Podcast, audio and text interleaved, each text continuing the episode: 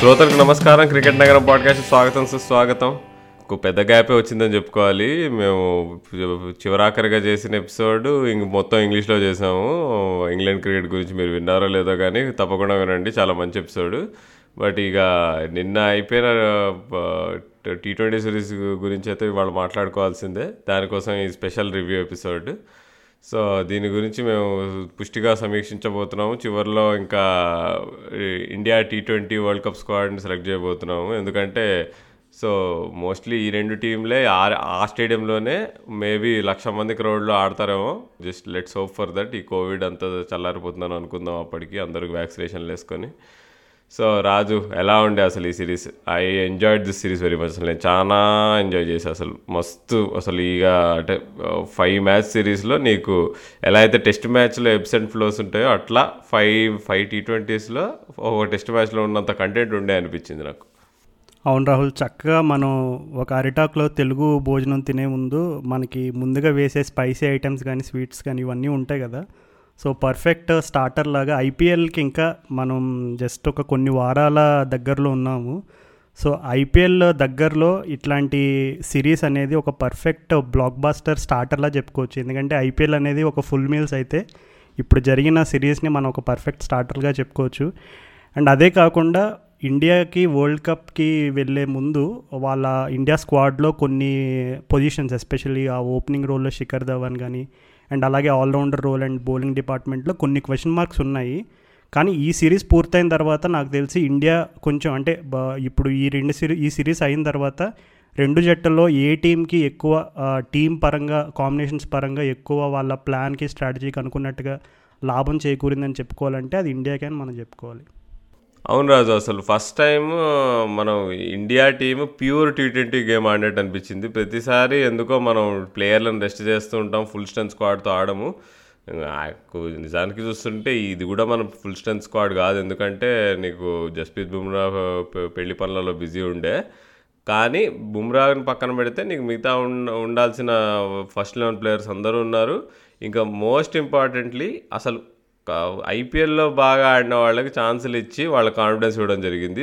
అది చాలా గొప్ప విషయం. అసలు మామూలుగా మనం చూస్తూ ఉంటాం ఇప్పుడు శిఖర్ ధవన్ని, ఇప్పుడు తను పర్ఫెక్ట్ టీ ట్వంటీ ప్లేయర్ అయితే కాదు శిఖర్ ధవన్, అయినా కానీ తనని బ్యాక్ చేస్తుంటారు. ఎందుకు అంటే ఒక ఒక ఒక ట్రేడ్ మార్క్ ఉంటుంది. శిఖర్ ధవన్ అంటే ఐసీసీ టోర్నమెంట్స్లో బాగా ఆడతాడు, సో తను టీ ట్వంటీలో కూడా బాగా ఆడతాడేమో అన్నట్టు తను క్యారీ చేస్తూ ఉంటారు. కానీ మనం ఈ సిరీస్లో చూసాం, ఫస్ట్ మ్యాచ్లో తను ఫెయిల్ అవ్వడంతో నెక్స్ట్ మ్యాచ్లోనే నీకు ఇషాన్ కిషన్ ఓపెనింగ్ చేసి చేయించారు. నీకు అక్కడి నుంచే తేడా కనిపించింది. అసలు నీకు ఒక ప్యూర్ టీ ట్వంటీ ప్లేయర్ ఎంత బాగా ఆడగలడు, అలాంటిది నీకు ఓడిఐ స్పెషలిస్ట్ నిన్ను ఓడిఐ స్పెషలిస్ట్ నిన్ను టీ ట్వంటీ రోల్స్లో పెట్టడానికి ట్రై చేస్తే ఎలా బ్యాక్ఫైర్ అయ్యొచ్చో అవ్వచ్చో అర్థమైంది. So Suryakumar Yadav fourth T ట్వంటీలో వచ్చి మాత్రం చాలా పెద్ద డిఫరెన్స్ క్రియేట్ చేశాడు. అసలు తను అసలు లాస్ట్ ఐపీఎల్ అప్పుడు ఎంతమంది అల్లరి చేశారో సూర్యకుమార్ యాదవ్ ఎందుకు టీ ట్వంటీ టీంలో లేడని చెప్పి, వాళ్ళందరి కోసం నీకు నిజంగా న్యాయం చేశాడు అసలు సూర్యకుమార్ యాదవ్. తను తన గురించి పోరాడిన వాళ్ళందరి కోసం సోషల్ మీడియాలో కానీ ఎక్కడైనా కానీ. సో సూర్యకుమార్ యాదవ్ ఆడుతున్నప్పుడు ఎట్లా అనిపించింది అంటే నీకు ఆల్రెడీ ఐదేళ్లుగా ఇంటర్నేషనల్ క్రికెట్ ఆడుతున్నాడు అన్నట్టు అనిపించింది. సో అది మనం బేసిక్గా ఐపీఎల్ యొక్క నీకు స్టాండర్డ్ గురించి క్లియర్గా చెప్పేస్తుంది అనమాట. మనం వేరే డొమెస్టిక్ లీగ్స్లో అయినా కానీ ఇప్పుడు నీకు బిగ్ బ్యాష్లో ఉన్న ప్లేయర్స్ నువ్వు ఇంటర్నేషనల్లో పడేస్తే వాళ్ళు చాలా కష్టపడతారు. అలాంటిది నీకు ఫస్ట్ బాల్ జొఫ్రా ఆర్చర్ నీకు వన్ ఫార్టీ ఫైవ్ ప్లస్లో నీకు బౌన్సర్ వేస్తే ఇట్లా ఇట్లా జరిగి ఫట్ మన హుక్ షాట్ కొట్టాడు. అది మాత్రం అసలు అక్కడి నుంచే ఇక తెలిసిపోయింది ఈ ప్లేయర్ ఎప్పటి నుంచో ఈ లెవెల్ ఆఫ్ క్రికెట్ ఆడుతున్నాడు అన్నది. సో ఇంకా ఇషాన్ కిషన్ సంగతికి వచ్చే వస్తే మాత్రం అసలు ఆ ఇంటెంట్, నీకు ఇంటెంట్ అనే వర్డ్ చాలామంది వాడుతూ ఉంటారు ఈ మధ్య. కోహ్లీ కూడా తెగ చెప్తూ ఉంటాడు we should play with intent, we should play with intent అని. అది మాత్రం ఒక ఓపెనింగ్ బ్యాట్స్మెన్కి ఉండాల్సిన ఇంటెంట్ ఇషాన్ కిషన్లో పుష్కలంగా ఉంది. అది నువ్వు సెకండ్ టీ ట్వంటీ అయ్యి అసలు తను తను ఆడిన ఇన్నింగ్స్ ఆ పిచ్ పైన అసలు ఎప్పుడైతే నీకు పవర్ ప్లేలో నీకు రన్స్ కొట్టాలి లేదంటే తర్వాత నీకు బ్యాటింగ్ కష్టం అవుతుందని తెలియంగానే తను సీజ్ చేసుకున్నాడు. ఆదిల్ రషీద్ని వాళ్ళని అసలు అసలు మస్తు కొట్టాడు అసలు. సో అదంటే ఇది మొత్తం అసలు ఈ ఈ సిరీస్ మొత్తం గేమ్ ఆఫ్ టాక్టిక్స్ రాదు అసలు. నీకు ఇంగ్లాండ్ వాళ్ళు ఆదిల్ రషీద్ని నీకు రోహిత్ శర్మ మీద కోహ్లీ మీద ఉపయోగించడం కానీ, నీకు వా వాళ్ళిద్ద ఇప్పుడు ఆదిల్ రషీద్ని వాడుతున్నారని చెప్పేసి నేను ఇషాన్ కిషన్ని ప్రమోట్ చేయడము, నీకు నీకు హా నీకు రిషబ్ పంత్ని నెంబర్ ఫోర్ పంపించడము, మామూలు రిషబ్ పంత్ని నెంబర్ ఫైవ్ పంపిస్తూ ఉంటారు. శ్రేయస్ అయ్యర్ కంటే ముందు రిషబ్ పంత్ని రెండు మూడు మ్యాచ్ల్లో పంపించడం జరిగింది. So all in all India T twenty team చాలా చాలా కష్టపడుతోంది, చాలా ఎఫర్ట్ పెడుతోంది కప్పెత్తడానికని మనకు క్లియర్గా అర్థమవుతుంది. కానీ మనం ఇండియా గురించి చాలా ఎక్కువ చెప్పుకునే క్రమంలో ఇంకొక ఇంపార్టెంట్ విషయాన్ని మర్చిపోతున్నాం. ఇక్కడ ఏంటంటే సాధారణంగా ఇంగ్లాండ్ క్రికెట్ అనేది రెండు వేల పదిహేను ఆ వరల్డ్ కప్ డిజాస్టర్ అయిన తర్వాత నుంచి వాళ్ళ వైట్ బాల్ క్రికెట్లో ఒక కంప్లీట్ చేంజ్ అంటే కంప్లీట్ రెవల్యూషన్ వచ్చిందని చెప్పుకోవాలి. అండ్ దానికి ముఖ్య కారకుడు అండ్ మెయిన్ ఆర్కిటెక్ట్ అయిన ఎయిన్ మోర్గన్ గురించి కూడా ఆల్రెడీ అందరికీ తెలిసిన విషయమే. అతను ఇంగ్లాండ్ టీంకి ఎంత కాంట్రిబ్యూట్ చేశాడు అండ్ అతని క్యాప్టెన్సీ స్టైల్ అనేది ఎంత ఇంగ్లాండ్కి ఎంత బాగా ఉపయోగపడింది. అండ్ అలాగే ఇంగ్లాండ్ వైట్ బాల్ ఫార్మాట్లో ఇంత బాగా డామినేట్ చేయడానికి కూడా ఎయిన్ మోర్గన్ క్యాప్టెన్సీ అండ్ అలాగే ఇంగ్లాండ్ టీంలో ఉన్న అగ్రెసివ్ ప్లేయర్స్ అవ్వచ్చు, Jos Buttler, Jonny Bairstow and అలాగే number one T twenty batsmen అయిన డేవిడ్ మానన్ వీళ్ళందరూ కూడా. సో ఇవన్నీ విషయాలు ఎందుకు ప్రస్తావించాల్సి వచ్చిందంటే అసలు ఈ సిరీస్లో చూసుకుంటే ఎయిన్ మోర్గన్ యాజ్ అ బ్యాట్స్మెన్గా అయితే కంప్లీట్గా అంటే అతనికి వచ్చిన అవకాశాల్లో కొద్దిపాటి అవకాశాల్లో అతను కొంచెం అండర్ పర్ఫామ్ చేశాడని చెప్పుకోవాలి. అండ్ అలాగే నేను క్రికెట్ ఫాలో అవుతున్నప్పటి నుంచి ఎయిన్ మోర్గన్ కెరియర్లో నాకు బాగా గుర్తుండిపోయే ఒక అంశం ఏంటంటే అతను క్యాప్టెన్సీ విషయంలో పర్టికులర్గా he's a very reluctant captain అనమాట. అంటే అతను రిలక్టెంట్ అంటే ఇన్ ఏ గుడ్ వే, ఎందుకంటే రిలక్టెంట్లో రెండు సైడ్లు ఉంటాయి. బట్ ఎయిన్ మోర్గన్ ఎలా అంటే తన ఎవరైనా ఒక ప్లేయర్ని నమ్మాడంటే బ్యాక్ చేస్తాడు వాళ్ళని. ఇంకా సిరీస్ ఐదు మ్యాచ్లు ఉన్నా ఏడు మ్యాచ్లు ఉన్నా వాళ్ళకి ఫుల్ కాన్ఫిడెన్స్ ఇచ్చి వాళ్ళని ఆడిస్తాడు. సో అట్లాంటిది అంటే దానికి రుజువు మనం నిన్నే చూసాం. డేవిడ్ మలాన్కి సాధారణంగా ఇప్పుడు ఈ సిరీస్లో last four first four T twenty ఇయర్స్లో అతను పెద్దగా ఏం ప్రభావం చూపించలేదు. అలాంటిది నిన్న వచ్చి ఆల్మోస్ట్ అంటే గేమ్ని ఇప్పుడు నాకు తెలిసి ఆ భువనేశ్వర్ కుమార్ ఓవర్ వచ్చే వరకు కూడా మన ఇండియన్ ఫ్యాన్స్ అందరికీ కూడా చాలా ఇంకా కంగారుగానే ఉండుంటుంది. ఎందుకంటే David Malan and Jos Buttler and అలాగే ఇంకా బెయిర్స్టో, మోర్గన్ ఇంత పవర్ హిట్టర్, స్టోక్స్ ఇంత పవర్ హిట్టర్స్ ఉండగా మనకి చేజింగ్ అనేది అండ్ ఎస్పెషల్లీ డ్యూ ఫ్యాక్టర్ ఇదంతా ఉండి కొంచెం కంగారు పడి ఉంటారు. బట్ స్టిల్ అంటే డేవిడ్ మలాన్ని బ్యాక్ చేశాడు. ఇవన్నీ జరిగినాయి. బట్ ఎందుకో నాకు ఇంగ్లాండ్ క్రికెట్లో స్లోగా ఇప్పుడు ఇంత పవర్ఫుల్ పవర్ ప్యాక్ టీం ఉన్నా సరే కొన్ని చిన్న చిన్న క్రాక్స్ అయితే వచ్చినాయి. సాధారణంగా వరల్డ్ కప్కి ముందు అందరూ ప్రతి టీంని ఫైన్ ట్యూన్ చేసుకుంటారు, కానీ ఎందుకో నాకు ఇంగ్లాండ్లో స్లోగా క్రాక్ స్టార్ట్ అయ్యాయని ఎందుకు అనిపిస్తుంది. అంటే బౌలింగ్ డిపార్ట్మెంట్లో కూడా నువ్వు చూసుకుంటే ఇప్పుడు Jofra Archer and Adil Rashid వీళ్ళిద్దరూ కూడా ప్లేయింగ్ ఎలెవెన్లో కన్ఫామ్గా స్టార్టింగ్ ఉంటారని మనకు తెలుసు.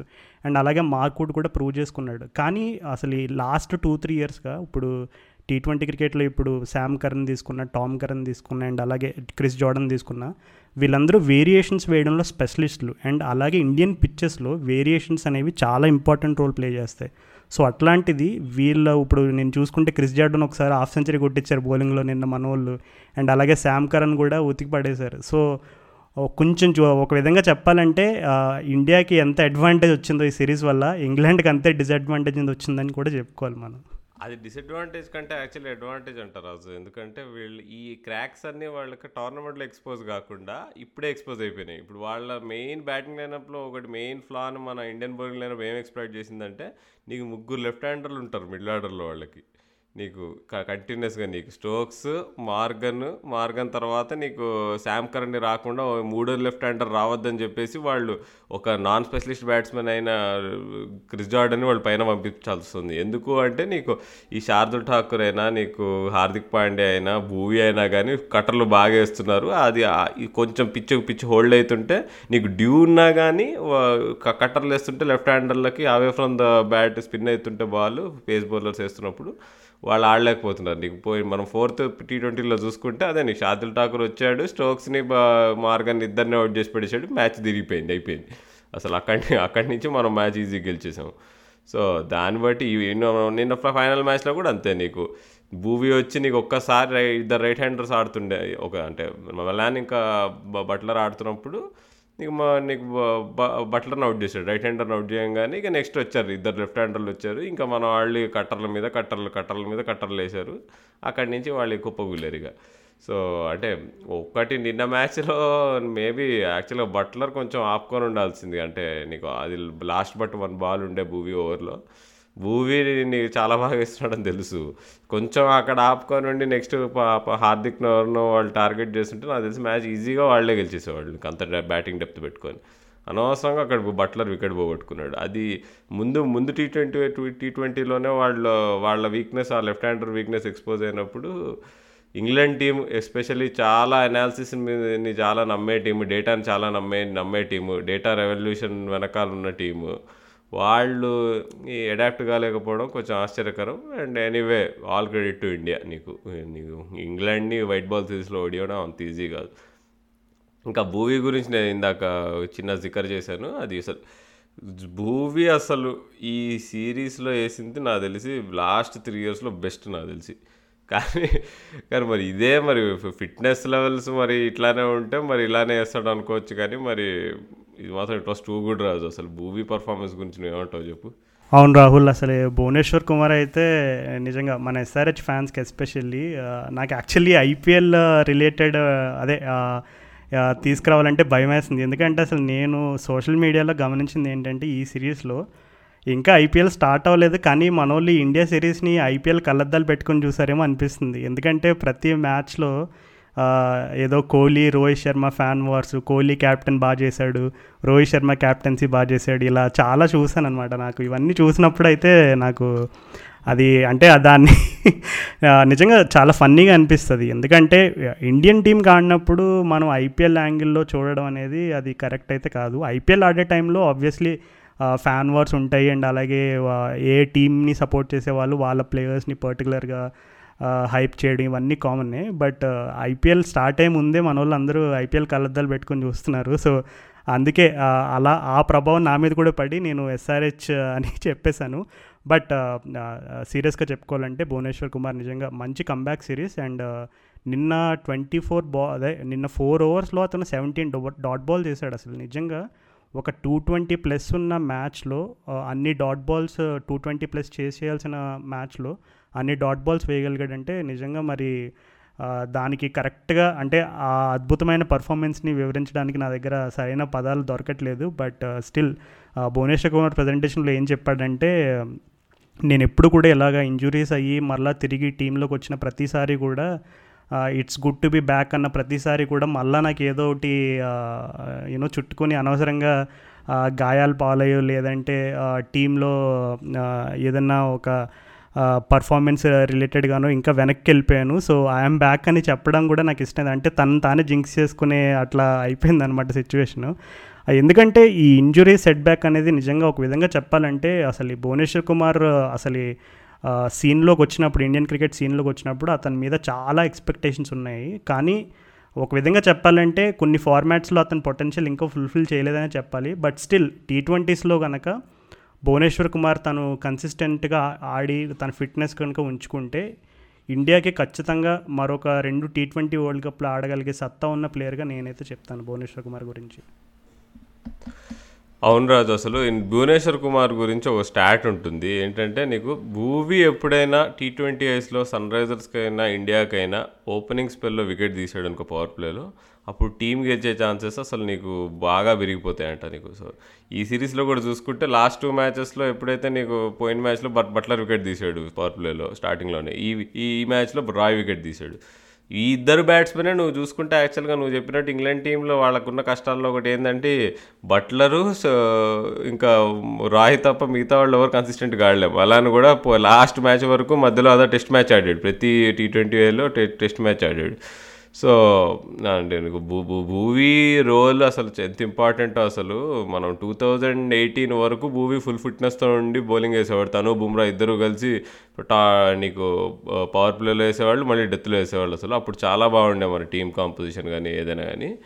అలాంటి తను భూవీ రెగ్యులర్ మెంబర్ కాలేకపోయేటప్పటికి మనకు చాలా ప్రాబ్లమ్స్ అయినాయి ఈ విషయంలో అసలు. సో ఇప్పుడైతే ఒకసారి when Bhuvi is back power ప్లేలో వికెట్స్ తీసుకునే ఛాన్సెస్ పెరిగినాయి.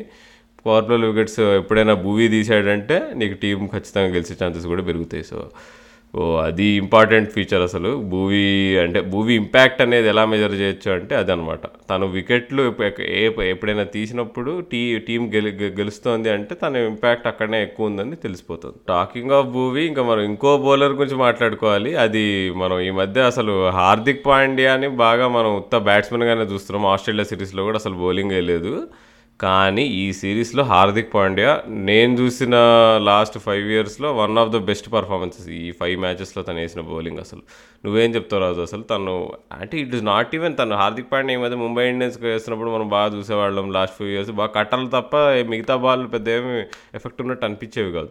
కానీ ఈ సిరీస్లో ఎస్పెషల్లీ బౌన్స్ బాగా వేసాడు నీకు, చాలా అసలు ఎక్స్ట్రా బౌన్స్ వస్తున్నట్టు అనిపించింది నీకు. పేస్ కూడా చాలా ఎక్కువ ఉంది, బౌలింగ్ యాక్షన్లో చేంజ్ వచ్చింది. ఆ కొత్త బౌలింగ్ యాక్షన్తో తన బౌలింగ్లో ఏదో యాడ్ అయింది రాజు, అదైతే అదైతే క్లియర్గా తెలుస్తుంది. బ్యాట్స్మెన్ నీకు నీకు రష్ అవుతున్నారు, నీకు అంత ఈజీగా పుల్ షాట్లు కొట్టలేకపోతున్నారు కూడా. నిన్న ఆయన మార్ ఆయన మార్గానికి అఫ్కోర్స్ షార్ట్ షార్ట్ బాల్ ఆడడం రాదు, అది వేరే విషయం అయినా కానీ వేరే బ్యాట్స్మెన్లు కూడా అంత ఈజీగా ఆడలేకపోతున్నారు తన మీద. అవును రాహుల్, హార్దిక్ పాండ్యా బౌలింగ్ యాక్షన్లో కొద్దిపాటి చేంజ్ అయితే అది ఉందని అతనే ఒప్పుకున్నాడు స్వయంగా. అండ్ అలాగే ప్రజెంటేషన్స్లో ఒక ఇంకొక విషయం ఏం చెప్పాడంటే, సాధారణంగా బౌలింగ్ యాక్షన్ చేంజ్ చేసుకోవడం అనేది ఎలాంటి ఫాస్ట్ బౌలర్కైనా చాలా కష్టమైన పనే, కానీ బౌలింగ్ వేసేటప్పుడు ఆ పర్టికులర్ బాల్ అనేది ఏం వేయాలనేది మాత్రమే నా మైండ్లో ఉంటుంది. బౌలింగ్ యాక్షన్ నిజంగా చేంజ్ అయిందా, దానివల్ల నాకు బాడీలో ఎక్కడెక్కడ ఇంపాక్ట్ అవుతుంది, ఇలాంటి విషయాలన్నీ నేను పెద్దగా ఆలోచించను. ఎందుకంటే బాల్ వేసేటప్పుడు ఆ పర్టికులర్ బాల్కి నా టార్గెట్ ఏంటి, ఇది ఒక్కటే నా మైండ్లో ఉంటుందని చాలా క్లారిటీతో చెప్పాడు. అండ్ అలాగే హార్దిక్ పాండ్యా అద్భుతమైన పర్ఫార్మెన్స్కి మనం ఇంకొక వ్యక్తి గురించి కూడా చెప్పుకోవాలి ప్రత్యేకంగా. అది మరెవరో కాదు మరెవరో కాదు అది మన Indian captain Virat Kohli. Already మనం టెస్ట్ సిరీస్లో ఆల్రెడీ ఒకసారి మెన్షన్ కూడా చేశాను, నాకు గుర్తుంది. విరాట్ కోహ్లీ చాలా క్లియర్గా చెప్పాడు ఏంటంటే, హార్దిక్ పాండ్యా ఇండియాకి మూడు ఫార్మాట్లో చాలా ముఖ్యమైన ప్లేయర్, సో అందుకని మేము అతన్ని బ్యాక్ చేస్తున్నాం. అండ్ అలాగే హార్దిక్ పాండ్యా తను ఇంజురీస్తో ఉన్నప్పుడు కూడా తనని బ్యాక్ చేసి తను ఫుల్ ఫిట్నెస్లోకి వచ్చి పర్టికులర్గా ఇండియన్ క్రికెట్ టీంకి అతని సేవలు ఏ విధంగా కావాలనేది ఇండియన్ టీమ్ మేనేజ్మెంట్ అనేది హార్దిక్ పాండ్యాకి చాలా క్లియర్గా చెప్పినట్టు అనిపిస్తుంది. ఎందుకంటే హార్దిక్ పాండ్యా చూసుకుంటే అతను ఆ ఏషియా కప్లో ఆ బ్యాక్ ఇంజురీ అయిన తర్వాత నుండి కూడా బౌలింగ్ ఏదో అరాకొరా అప్పుడప్పుడు అత్యవసర పరిస్థితుల్లో వేశాడు తప్ప కన్సిస్టెంట్గా ఈ సిరీస్లో వేసినట్టు ఎక్కడ వేయలేదు. అండ్ అలాగే నాలుగవ టీ టీ ట్వంటీ ఐలో అతను పవర్ ప్లేలో బౌలింగ్ వేసి రెండు ఓవర్లో ఐదు రన్లు ఇచ్చాడు. అసలు ఎవరైనా సరే నాకు ఈ సిరీస్ ముందు హార్దిక్ పాండ్యా బౌలింగ్ వేస్తాడు పవర్ ప్లేలో, అది కూడా Jos Buttler, Jason Roy, Jonny Bairstow, David Malan ఇలాంటి పవర్ఫుల్ ప్లేయర్స్ పైన పవర్ ప్లేలో బౌలింగ్ వేసి రెండు ఓవర్లో కేవలం ఐదు మాత్రమే సమర్పిస్తాడని ఎవరైనా చెప్పుంటే నేనైతే పగలబడి నవ్వేవాడిని. ఎందుకంటే హార్దిక్ పాండ్యా ఏమీ this is not to degrade or demoralise Hardik Pandya or Hardik Pandya's fans, but ఏంటంటే అతని యొక్క బౌలింగ్ సాధారణంగా ఆల్రౌండర్ రోల్ అంటే మనకు తెలుసు. అంటే అంతకుముందు హార్దిక్ పాండ్యాని మనం దృష్టిలో పెట్టుకుని చూసుకుంటే అతను ఆ మిడిల్ ఓవర్స్లో ఎంతో కొంత కంట్రోల్ చేయడం, కొంచెం వేరియేషన్స్ చేయడం ఇలాగే మా ఇలాగ మాత్రమే తెలుసు. కానీ ఈ సిరీస్లో బాగా నాకు హార్దిక్ పాండ్యా విషయంలో బాగా ఇష్టమైన ఒక సంగతి ఏంటంటే అతన్ని వేరే వేరే రోల్స్లో అతన్ని బౌలింగ్ డిపార్ట్మెంట్లో యూస్ చేశారు. అంటే ఒక ఒక మ్యాచ్లో పవర్ ఇప్పుడు నేను చెప్పినట్టు ఒక మ్యాచ్లో పవర్ ప్లేలో యూస్ చేయడం, ఇంకొక మ్యాచ్లో మిడిల్ ఓవర్స్లో యూస్ చేయడం, అలాగే ఇంకొక మ్యాచ్లో డెత్ ఓవర్లో ఒక డెత్ ఓవర్స్లో ఒక ఓవర్ ఇవ్వడం. సో ఇది ఇదంతా కూడా ఎందుకంటే ఎస్పెషల్లీ ఆల్రౌండర్ రోల్ అనేది చాలా కీలకం. ఎందుకంటే ఇప్పుడు నిన్న చూసుకున్నాం ఇండియా మనం టీ నటరాజన్ ఎక్స్ట్రా బౌలర్ని తీసుకోవడం జరిగింది. విరాట్ కోహ్లీ కూడా చెప్పాడు మాకు ఎక్స్ట్రా బౌలర్ కావాలి అని. అంటే ఎందుకంటే ఇండియా ఫైవ్ బౌలర్ స్ట్రాటజీతో ఆడినప్పుడు ఆల్మోస్ట్ ప్రతి మ్యాచ్ కూడా మనకి ఎక్కడొక చోట ఆల్మోస్ట్ ఒక బౌలర్ని అయితే టార్గెట్ అయితే చేశారు ఇంగ్లాండ్ వాళ్ళు. వాషింగ్టన్ సుందర్ అవ్వచ్చు, అండ్ అలాగే మొదటి మ్యాచ్లో యుజ యుజవేంద్ర చహల్ అవ్వచ్చు, ఇలా కొంతమంది బౌలర్స్ని అయితే స్పెసిఫిక్గా టార్గెట్ చేయడం అయితే జరిగింది. సో ఈ ఈ స్ట్రాటజీలో ఫైవ్ బౌలర్ స్ట్రాటజీతో వెళ్ళినప్పుడు ఈ ఆల్రౌండర్ రోల్ అనేది చాలా కీలకంగా మారిపోతుంది. సో హార్దిక్ పాండ్యా ఈ విధంగా బౌలింగ్ అండ్ బ్యాటింగ్ డిపార్ట్మెంట్లో, హార్దిక్ పాండ్యా బ్యాటింగ్ గురించి మనం కొత్తగా చెప్పనక్కర్లేదు, అది అందరికీ తెలిసిన విషయమే. బౌలింగ్లో అతని కంబ్యాక్ అనేది ఇప్పుడు మనం భువీ గురించి ఎలా చెప్పుకున్నామో అతని కంబ్యాక్ చాలా like one of the best VF scene in a long long time అని ఎలా అయితే చెప్పుకున్నావు భువీ గురించి, నాకు తెలిసి హార్దిక్ పాండ్యా కూడా అదే స్టేట్మెంట్ వర్తిస్తుంది. నాకు తెలిసి it is safe to say that Hardik Pandya the bowler is back. Yeah Raju, దేవుడికి దండం పెట్టుకోవాలి, అదేంటి ఇంజురీస్ అవ్వద్దని చెప్పి హార్దిక్కి. నీకు హార్దిక్, జడేజా వీళ్ళిద్దరూ ఇండియన్ వైట్ బాల్ టీంకి మామూలు బలం కాదు అసలు. వాళ్ళిద్దరూ ప్రతి మ్యాచ్ ఆడితే వైట్ బాల్లో మా మా ఇండియన్ టీంకి వచ్చే బ్యాలెన్స్ అసలు వేరే రకంగా ఉంటుంది, అసలు బ్యాట్తో అయినా బాల్తో అయినా. సో అంటే ఇప్పుడు హార్దిక్ సంగతి మాట్లాడుకుంటే తన బెస్ట్ ఫ్రెండ్ కేఎల్ రాహుల్ గురించి కూడా మాట్లాడుకోవాలి. తను ఏంది రాజు అసలు, అసలు ఎందుకో అసలు బాగా అవుట్ ఆఫ్ టచ్ ఉన్నాడు. నువ్వు కేవలం బెస్ట్ ఫ్రెండ్ అని అంటున్నావు రాహుల్, బెస్ట్ కాఫీ ఫ్రెండ్ అని చెప్పాలి నువ్వు. అదే ఎంతనా మరి, అదే మరి కాఫీ లేకుండా ఎట్లా ఫ్రెండ్స్ అవుతారు వాళ్ళు. సో వాళ్ళు అంటే తను ఎందుకో తన తన బ్యాటింగ్ చూస్తుంటే ఎందుకో మళ్ళీ బాగా ఎందుకు కేఎల్ రాహుల్తో ఇదే ప్రాబ్లం రాజు. అసలు బాగా ఆడుతుంటాడు, సడన్గా నీకు ఫామ్ ఎట్లుంటుంటే ఇట్లా ఇట్లా పాతాళంలోకి పడిపోతుంది అనమాట సడన్గా. అలా నీకు ఈ మ్యా ఈ సిరీస్ చూసుకుంటే వరుసగా మూడు డక్కులు, ఏదో ఒక మ్యాచ్లో వన్ రన్ కొట్టాడు, ఇంకో మ్యాచ్లో ఏదో చిన్న స్టార్ట్ వచ్చింది ఫోర్త్ టీ ట్వంటీలో, అది కూడా నీకు మంచి స్ట్రైక్ రేట్ మెయింటైన్ చేయలేదు. కేఎల్ రాహుల్ మనకు ఐపీఎల్ ఆడుతున్నప్పుడు అన్నాడు నీకు T stray strike rate in T twenty Is is over rated అన్నాడు, కానీ ఇప్పుడు చూస్తే స్ట్రైక్ రేటు లేదు, రన్స్ లేవు, రెండూ లేవు. మరి అందుకే fifth fifth T twenty I నుంచి తీసేశారు. ఇప్పుడు చూస్తే ఇషాన్ కిషన్ రెడీగా ఉన్నాడు, నీకు సూర్యకుమార్ యాదవ్ రెడీగా ఉన్నాడు, ఏ రోల్ అయినా ప్లే చేయగలడు. సూర్యకుమార్ యాదవ్ ఓపెనింగ్ ఏమంటే ఓపెనింగ్ చేస్తాడు, వన్ డౌన్ అంటే వన్ డౌన్ వస్తాడు. కానీ చూస్తుంటే మరి ఇప్పుడు కోహ్లీ, రోహిత్ శర్మ ఓపెనింగ్ చేసేటట్టున్నారు, ఇక చెప్పేసుకున్నారు. అసలు నిన్న మాత్రం కే రోహిత్ కే విరాట్ అసలు బ్యాటింగ్ చేస్తున్నప్పుడు అదే చాలామంది ఇదే అన్నారు, సచిన్ సేవాగ్ బ్యాటింగ్ చేస్తున్నట్టు అనిపించింది, ఇద్దరు టాప్ బ్యాట్స్మెన్ అసలు. ఇంకా ఈ సిరీస్లో చూసుకుంటే రోహిత్ని వీళ్ళు మార్క్ వుడ్ ఎస్పెషలీ పేస్కి చాలా బీట్ చేశాడు రాజు. నేను బాగా అబ్జర్వ్ చేశాను, నేను ఫస్ట్ టైం నేను మార్క్ వుడ్ బౌలింగ్ అసలు అసలు అసలు అసలు రో అసలు రోహిత్ శర్మ పేస్కి బీట్ అవ్వడం అనేది అసలు నేను ఎప్పుడు చూడలేదు, చిన్నప్పటి నుంచి చూస్తున్నాను రోహిత్ శర్మని. అలాంటిది నీకు నీకు ఒక బౌలర్ వన్ ఫిఫ్టీ వేస్తున్నాడు, అయినా కానీ నీకు రోహిత్ శర్మ ఈజీగా కొట్టేస్తాడు, నీకు సిక్స్లు కొట్టేయడం కానీ పుల్ షాట్లు హుక్ షాట్లు ఈజీ కొట్టేస్తాడు, ఈజీగా డ్రైవ్లు కొట్టేస్తాడు అసలు ఏమాత్రం లేట్ అవ్వకుండా. అలాంటిది నీకు అసలు మార్క్ వుడ్ బౌలింగ్లో నీకు పేస్కి బీట్ అయ్యి నీకు రెండుసార్లు అవుట్ అవ్వడం, ఆర్చర్ బౌలింగ్లో కూడా నీకు కొంచెం అట్లా నీకు రిటర్న్ క్యాచ్లు ఇవ్వడం, ఎందుకో రోహిత్ శర్మ అన్క్యారెక్టరిస్టిక్గా అనిపించింది. కానీ నిన్నటితో ఈ ఆన్సర్ చేసాడు, బాబు మీరు ఎంత పేస్ అంటే అంత పేస్ వేసుకోండి, వన్ ఫిఫ్టీ టూ వేస్తే నీకు బాల్ ఫార్టీ వన్ రిటర్న్లో one two hundred kilometres per అవర్లో రిటర్న్ కొట్టినట్టు అనిపించింది రోహిత్ శర్మ కొడితే అసలు. సో నిన్న మాత్రం ఓపెనింగ్ పార్ట్నర్షిప్ వాజ్ ఫ్లాలెస్ అసలు, చాలా రోజులతో అంత ఇద్దరు ప్యూర్ క్లాసికల్ బ్యాట్స్మెన్ బ్యాటింగ్ చూసాం మనం.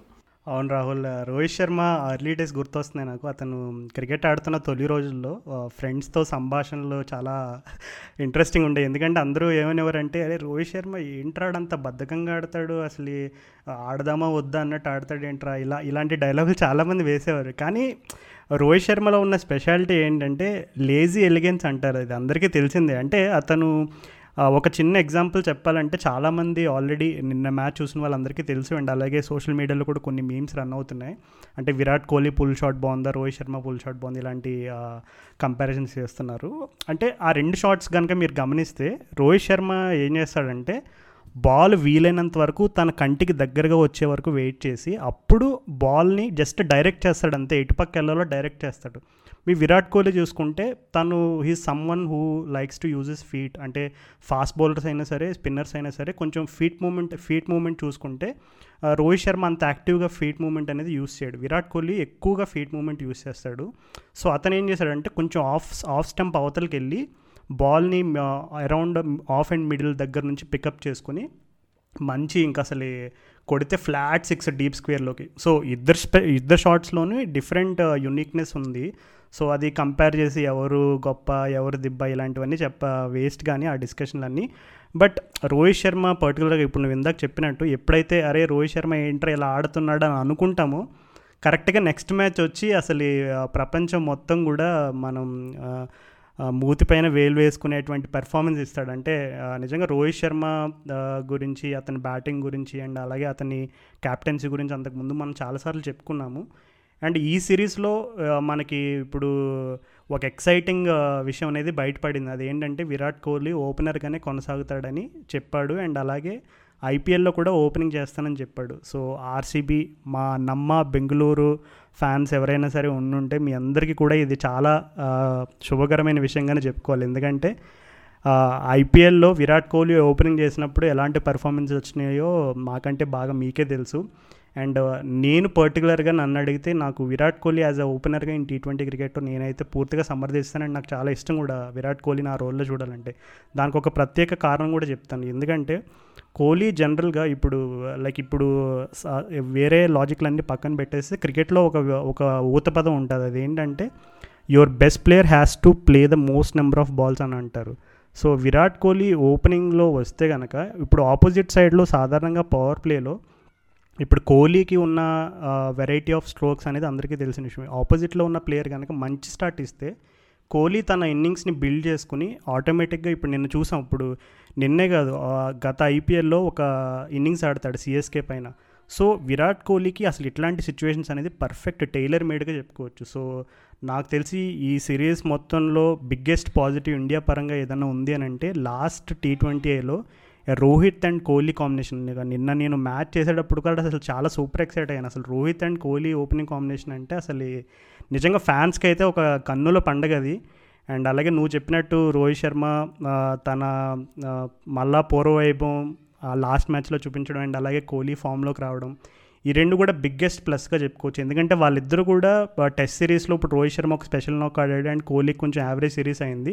బట్ స్టిల్ ఇప్పుడు టీ ట్వంటీ సిరీస్లో వాళ్ళు మళ్ళీ కాన్ఫిడెన్స్ తిరిగి తెచ్చుకోవడం అండ్ ఐపీఎల్కి మంచి ఫామ్లో ఉండడం అనేది ఇండియన్ క్రికెట్కి అయితే చాలా శుభవార్తగానే చెప్పుకోవచ్చు. కోహ్లీ బ్యాటింగ్ ఈ సిరీస్లో చూసినప్పుడు నాకు రెండు వేల పదహారు గుర్తొచ్చింది రాజు. మొత్తం రెండు వేల పదహారులో ఆర్సీబీ కప్పు కొట్టలేదు, బట్ కోహ్లీ తొమ్మిది వందల రన్లు కొట్టాడు. అప్పుడు అయిన టీ ట్వంటీ వరల్డ్ కప్లో అసలు కోహ్లీ పర్ఫార్మెన్స్ వాజ్ ఇంపీరియస్. అసలు నీకు అసలు తన అంత అంత మంచి బ్యాటింగ్ ఎప్పుడు లైఫ్లో చూసుండమేమో అనిపించింది. అలాంటి లెవెల్ ఆఫ్ పర్ఫార్మెన్స్ ఈ సిరీస్లో కనిపించింది Raju. Especially second and third ODI. Second ఓడిఐలో ఎట్లయితే తను చేసిన యాంకర్ చేసాడో ఎండ్ వరకు, ఇంకా థర్డ్ ఓడిఐలో కొంచెం కొలాప్స్ అయినప్పుడు చుట్టుపక్కల బ్యాట్స్మెన్ ఎవరికి ఆడడం రానప్పుడు తను ఎట్లయితే నీకు నీకు ఎండ్లో యాక్సలరేట్ చేసాడో నీకు నీకు అది మాత్రం చూడంగానే ఇట్లా నేను ఒక షాట్ బాగా గుర్తు. జార్డన్ జార్డన్ బౌలింగ్ వేస్తుంటే తను ఇట్లా జరుగుతాడు జరుగుతూ జార్డన్ ఫాలో అవుతాడు అనమాట. ఫాలో అయితే నీకు తను తను తను తను వేసిన యాంగిల్లోనే అటు బ్యాక్ ఆఫ్ స్క్వేర్ లెగ్ నీకు సిక్స్ కొడతాడు. ఇట్లా అది మాత్రం ఇట్లా ఇమీడియట్గా చూడగానే ఇట్లా రెండు చేతులు నేను జోడించేశాను రాజు. అసలు చూస్తున్నప్పుడు టీవీలో అసలు అది మాత్రం అసలు కోహ్లీ బ్యాటింగ్ దిస్ సిరీస్ అయితే బెస్ట్. అసలు హండ్రెడ్ ఇంకా కొట్టలేదు ఇన్ని రోజుల నుంచి, ఇంకా సెంచరీ కొట్టలేదు అని చాలామంది వెయిట్ చేస్తున్నారు. బట్ అదంతా దండగా, ఆ డిస్కషన్ అంతా దండగా. అసలు ఇంత పర్ఫెక్ట్ ఫామ్లో ఉన్నాడు. ఆర్సీబీ ఫ్యాన్స్ ఇంకా మళ్ళీ వెయ్యి రన్ల సీజన్ ఎక్స్పెక్ట్ చేస్తుంటారు ఎక్స్పెక్ట్ చేస్తుంటారు ప్రాబ్లీ నాకు తెలిసి.